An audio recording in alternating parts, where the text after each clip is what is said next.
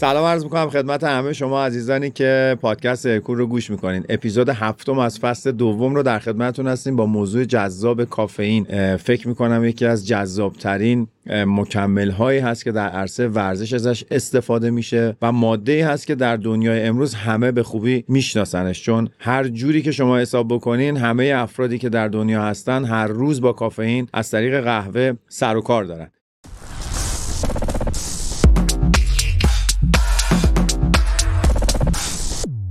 قبل از اینکه به موضوع اپیزود بپردازم باید از حامی مالی این قسمت تشکر بکنم. شرکت ایده پزشکی اشکان وارد کننده یکی از برترین body analyzer های دنیا برند InBody در ایران که بیش از دو دهه فعالیت درخشان در صنعت تجهیزات پزشکی کشور دارند و برای اینکه یک توضیح کوتاهی هم بدم برای اون دسته از دوستان که شاید مطلع نباشند body analyzer در واقع وسیله است برای سنجش ترکیبات بدنی. یعنی شما می‌تونید با یک تست ساده ای که کمتر از یک دقیقه هم طول می‌کشه مشخص بکنین چند درصد از بدنتون رو چربی تشکیل میده چه مقدار بافت عضلانی دارین و یک عالم متغیر دیگه از جمله آب درون سلولی آب خارج از سلولی. data یی به شما میده که به تفکیک می‌تونین ببینین در تنه چقدر عضله دارین در پا چقدر عضله دارین در بازوها چقدر. و همه اینها رو به صورت چربی هم بهتون به همین حالت segmental گزارش میده. لینک ارتباط با شرکت رو ما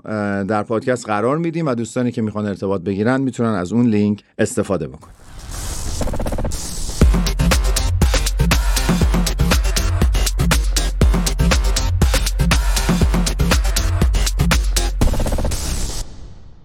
مهمان این بخش از برنامه آقای سامان صمیمیان از دوستان صمیمی من هستند که سالهاست با هم همکار بودیم در نشریات و مطبوعات مثل دانش ورزش مثل بشیر و همچنین ایشون به صورت اختصاصی در نشریه البرز هم فعالیت می‌کردن. مربی عالی بدنسازی هستند کارشناس ارشد تربیت بدنی هستن و بسیار باسواد در این حوزه و update.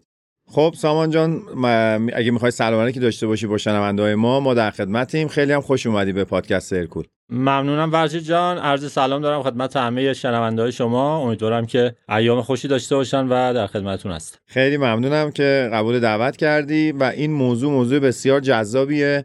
خودت سالهاست که فعالیت می‌کنی تمرین می‌کنی در این حوزه مطالعه می‌کنی. فکر کردم که باید این موضوع رو با یه نفر مثل خودت مطرح بکنیم که هم از تئوری بدونی تا در عمل. یعنی کسی که خودش کافئین خورده به صورت مکمل چه به صورت حالا نوشیدنی هایی که وجود داره و این رو در تجربه کرده. وقتی مثلا ما از بحث مثلا ضربان قلب صحبت می‌کنیم افرادی که نیومدن نزدیک نشدن به ضربان قلبای بالا باید مثلا به صورت تصور یا یک خیالی بهش بپردازن. اگر فقط روی کاغذ خونده باشن. ولی چون شما خود تجربه داری و می‌دونی ضربان بالا یعنی چی تاثیر یک مکمل توی بدن حداقل در سطح شخصی خودت و شاگردانی که داری می‌تونه خیلی کلامت نافستر باشه برای ما. برای شروع می‌خوام ازت یه توضیح در مورد کافئین بدی. چجوری کار می‌کنه؟ اصلا چرا انقدر کافئین مورد توجه قرار می‌گیره در مجامع ورزشی؟ ممنونم از لطفت. در واقع کافئین یا ترکیب گیاهی هستش که در بیش از 60 نوع گیاه وجود داره. اثرش در گیاهان در واقع نوعی ضد آفت طبیعی هستش. یعنی در واقع حشرات اگر از این گیاهان استفاده کنند موجب مرگشون میشه و باعث دوری یه سری آفت‌ها و حشرات از این گیاهان میشه. ولی در این 60 نوع گیاه خب تو خیلی از گیاهان مقادیر کمی هست ولی مقدار عمدهش در قهوه وجود داره. چای سبز یعنی برگ چای که در چای سبز و چای سیاه مقدار خوبی کافئین هست و دانه های شکلات. اما اثرش در بدن انسان در واقع محرک سیستم عصبی هست. خستگی رو به نوعی به تاخیر میندازه. در مغز انسان ترکیباتی هست به عنوان ناقل های عصبی از جمله آدنوزین که آدنوزین زمانی که دچار خستگی میشیم ترشح میشه و به گیرندهاش متصل میشه باعث خوابالودگی و کرختی میشه در انسان. کاری که کافئین انجام میده این هست که میاد گیرنده های آدنوزین رو مسدود می‌کنه. در واقع مانع اتصال آدنوزین به گیرنده هاش میشه. یعنی میاد یه رقابت ایجاد می‌کنه. گیرنده رو میبنده اونا نمی‌تونن عمل بکنن و از این طریق خستگی به تعویق میفته دقیقا همینطوره. و از این طریق کمک می‌کنه به شادابی بهتر.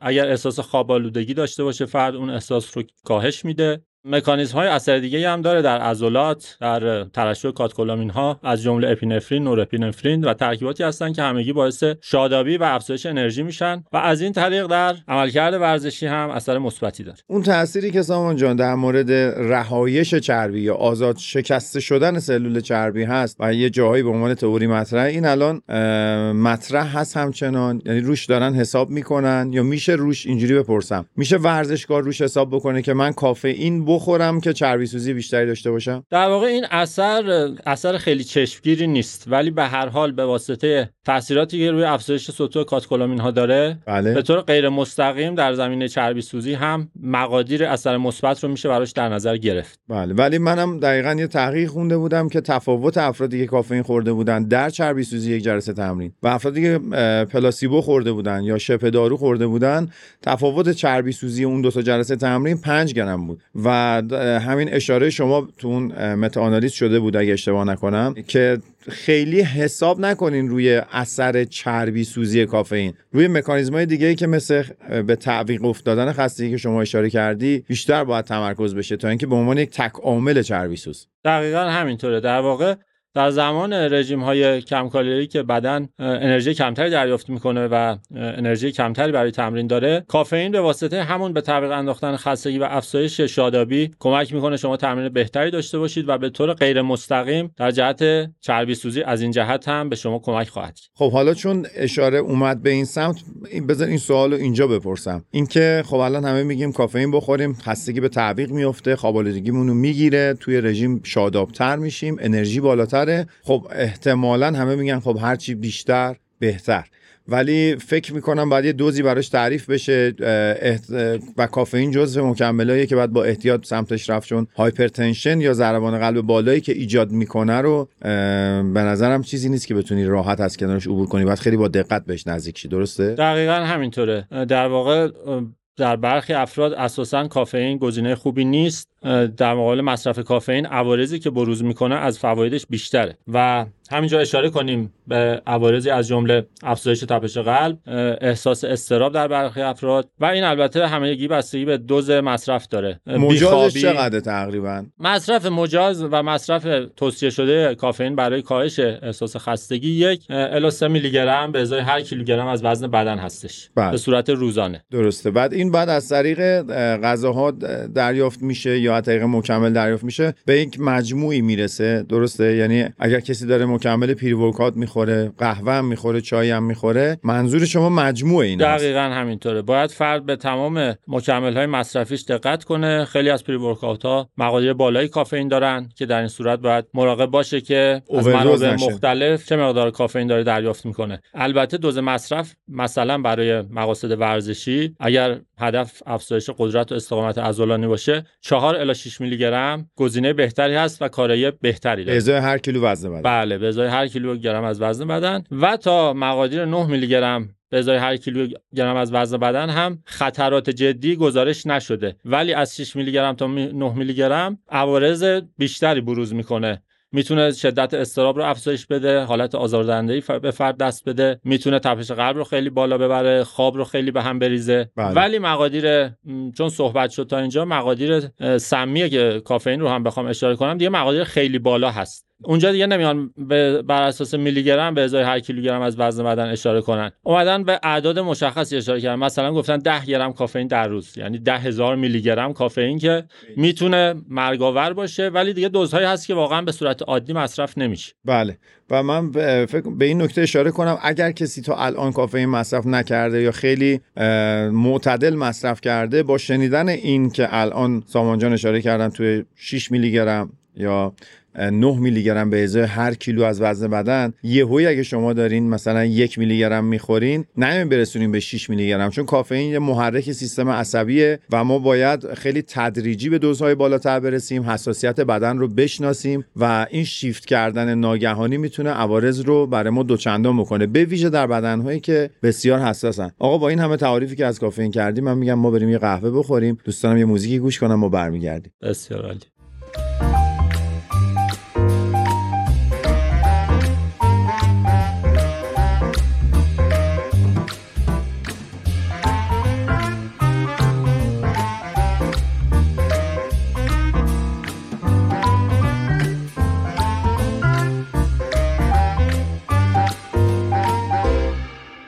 خب یه سوال دیگه که مطرحه اونم اینه که آیا باید این کافئین رو از مثلا قهوه از چای دریافت کرد یا بهتر از مکمل دریافت بکنیم؟ در مورد این یه توضیح به ما میدی؟ خوشبختانه تحقیقات نشون داده که تفاوتی در مورد کارایی کافئین دریافت شده از منابع طبیعی یا مصرف شده به شکل مکمل نیست.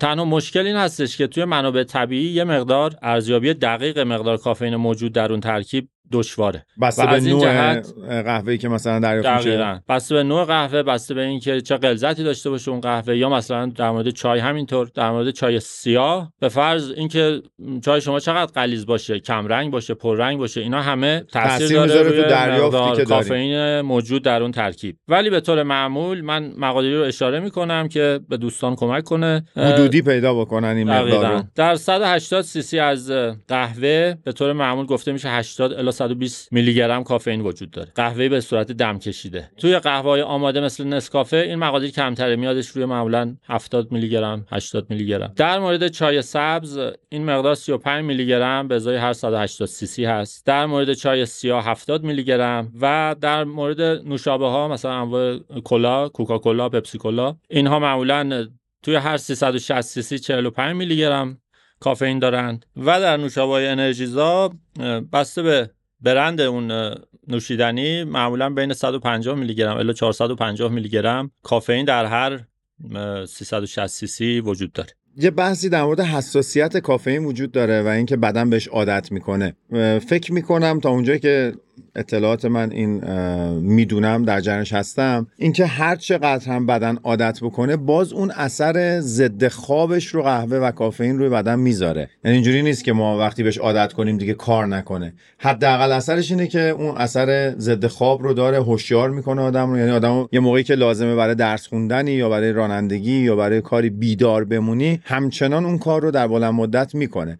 اما کدوم اثراتش بر اساس عادت کردن ممکنه که کم بشه؟ در مورد کاهش حساسیت نسبت به کافئین در واقع روی همون اثر ضد خواب و شاداب کنندش هم به تدریج این اثر کاهش پیدا می‌کنه و دوز مصرف افراد مقدار بیشتر میشه. یعنی با یه دوز ثابت شاید به مرور فرد احساس شادابی و انرژی کمتری داشته باشه و مجبور شه مقدار دوزش رو افزایش بده. در مورد عملکرد ورزشی هم این مسئله صدق می‌کنه و گفته میشه که این افت کارای افت کارایی کافئین بر عملکرد استقامتی بیشتر هست تا عملکرد قدرتی. یعنی افرادی که ورزشکاران استقامتی به تدریج افت عملکرد بیشتری رو در نتیجه مصرف مداوم کافئین تجربه می‌کنن. ولی اگر دونده ماراتون باشم کافئین رو منظم دارم مصرف می‌کنم. بعد از یک مدتی اثر کافئین رو استقامت من کم میشه. دقیقا مطالعات این مسئله رو نشون دادن. ولی در کارایی تامینات قدرتی این افت عمل کرد کمتر دیده شد. خب بر اساس این یافتهایی که همین الان بهش اشاره کردی و تجربه بسیار زیاد و طولانی که خودت در زمین مربیگری داری توی بدنسازی و ورزش‌های قدرتی توصیت چیه؟ یعنی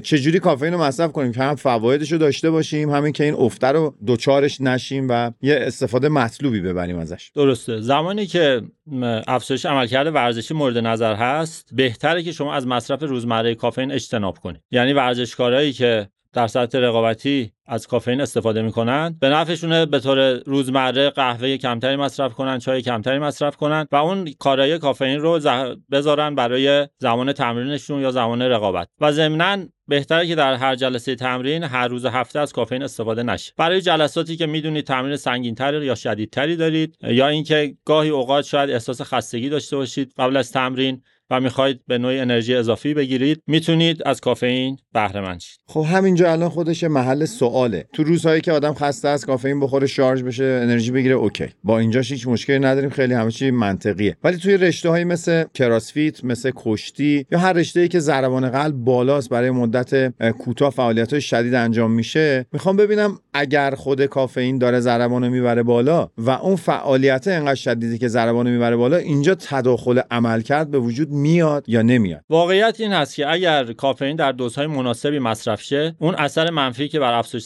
ضربان قلب داره خیلی زیاد یعنی خراب نمی‌کنه فعالیت رو؟ یا اثرش بر فشار خون همینطور. باعث تداخلی در عملکرد نمیشه. به شرطی که فرد در دوزهای مناسب کافئین رو مصرف کنه. در این رشته ورزشی توصیه میشه در همه رشته ورزشی که افراد بیان با نصف دوز مجاز مصرف کافئین رو شروع کنن عملکرد بدنشون رو ببینن واکنش بدن به کافئین رو تجربه کنند و به تدریج دوز رو افزایش بدن تا رسیدن به دوز ایدئال. و در دوز ایدئال باقی بمونن. اگر حس می‌کنن مثلا دو میلی گرم کافئین به ازای هر کیلوگرم از وزن بدن داره بهشون عملکرد بهینه ای میده دیگه نیازی نیست برن روی 4 میلی گرم یا 6 میلی گرم و اگر هم همچین قصدی دارن حتما به تدریج این کارو کنن. مثلا یه کشتیگیری که همیشه داره دو میلی گرم کافئین مصرف می‌کنه به ازای هر کیلوگرم از وزن بدنش و حالا رسیده به مسابقه میگه من می‌خوام سطح انرژیم بیشتر شه و یه دفعه بیاد 6 میلی گرم مصرف کنه این می‌تونه که براش مشکل ساز شه در رقابت. زبانش رو خیلی با- بازده بده اصلا دقیقاً دقیقاً باعث افت عملکردش بشه به طور غیر مستقیم. خب این خیلی نکته خوبی بود برای شروع با دوز نصف. برای اینکه یادآوری هم کرده باشیم لطفا اون دوز مجاز قابل استفاده ای که کم خطر و خوبه رو لطفا یه اشاره مجددی اگه می‌تونی سامان جان بکن که ما بحث کافئین رو تقریبا دیگه بسته باشیم. در مورد دوز مجاز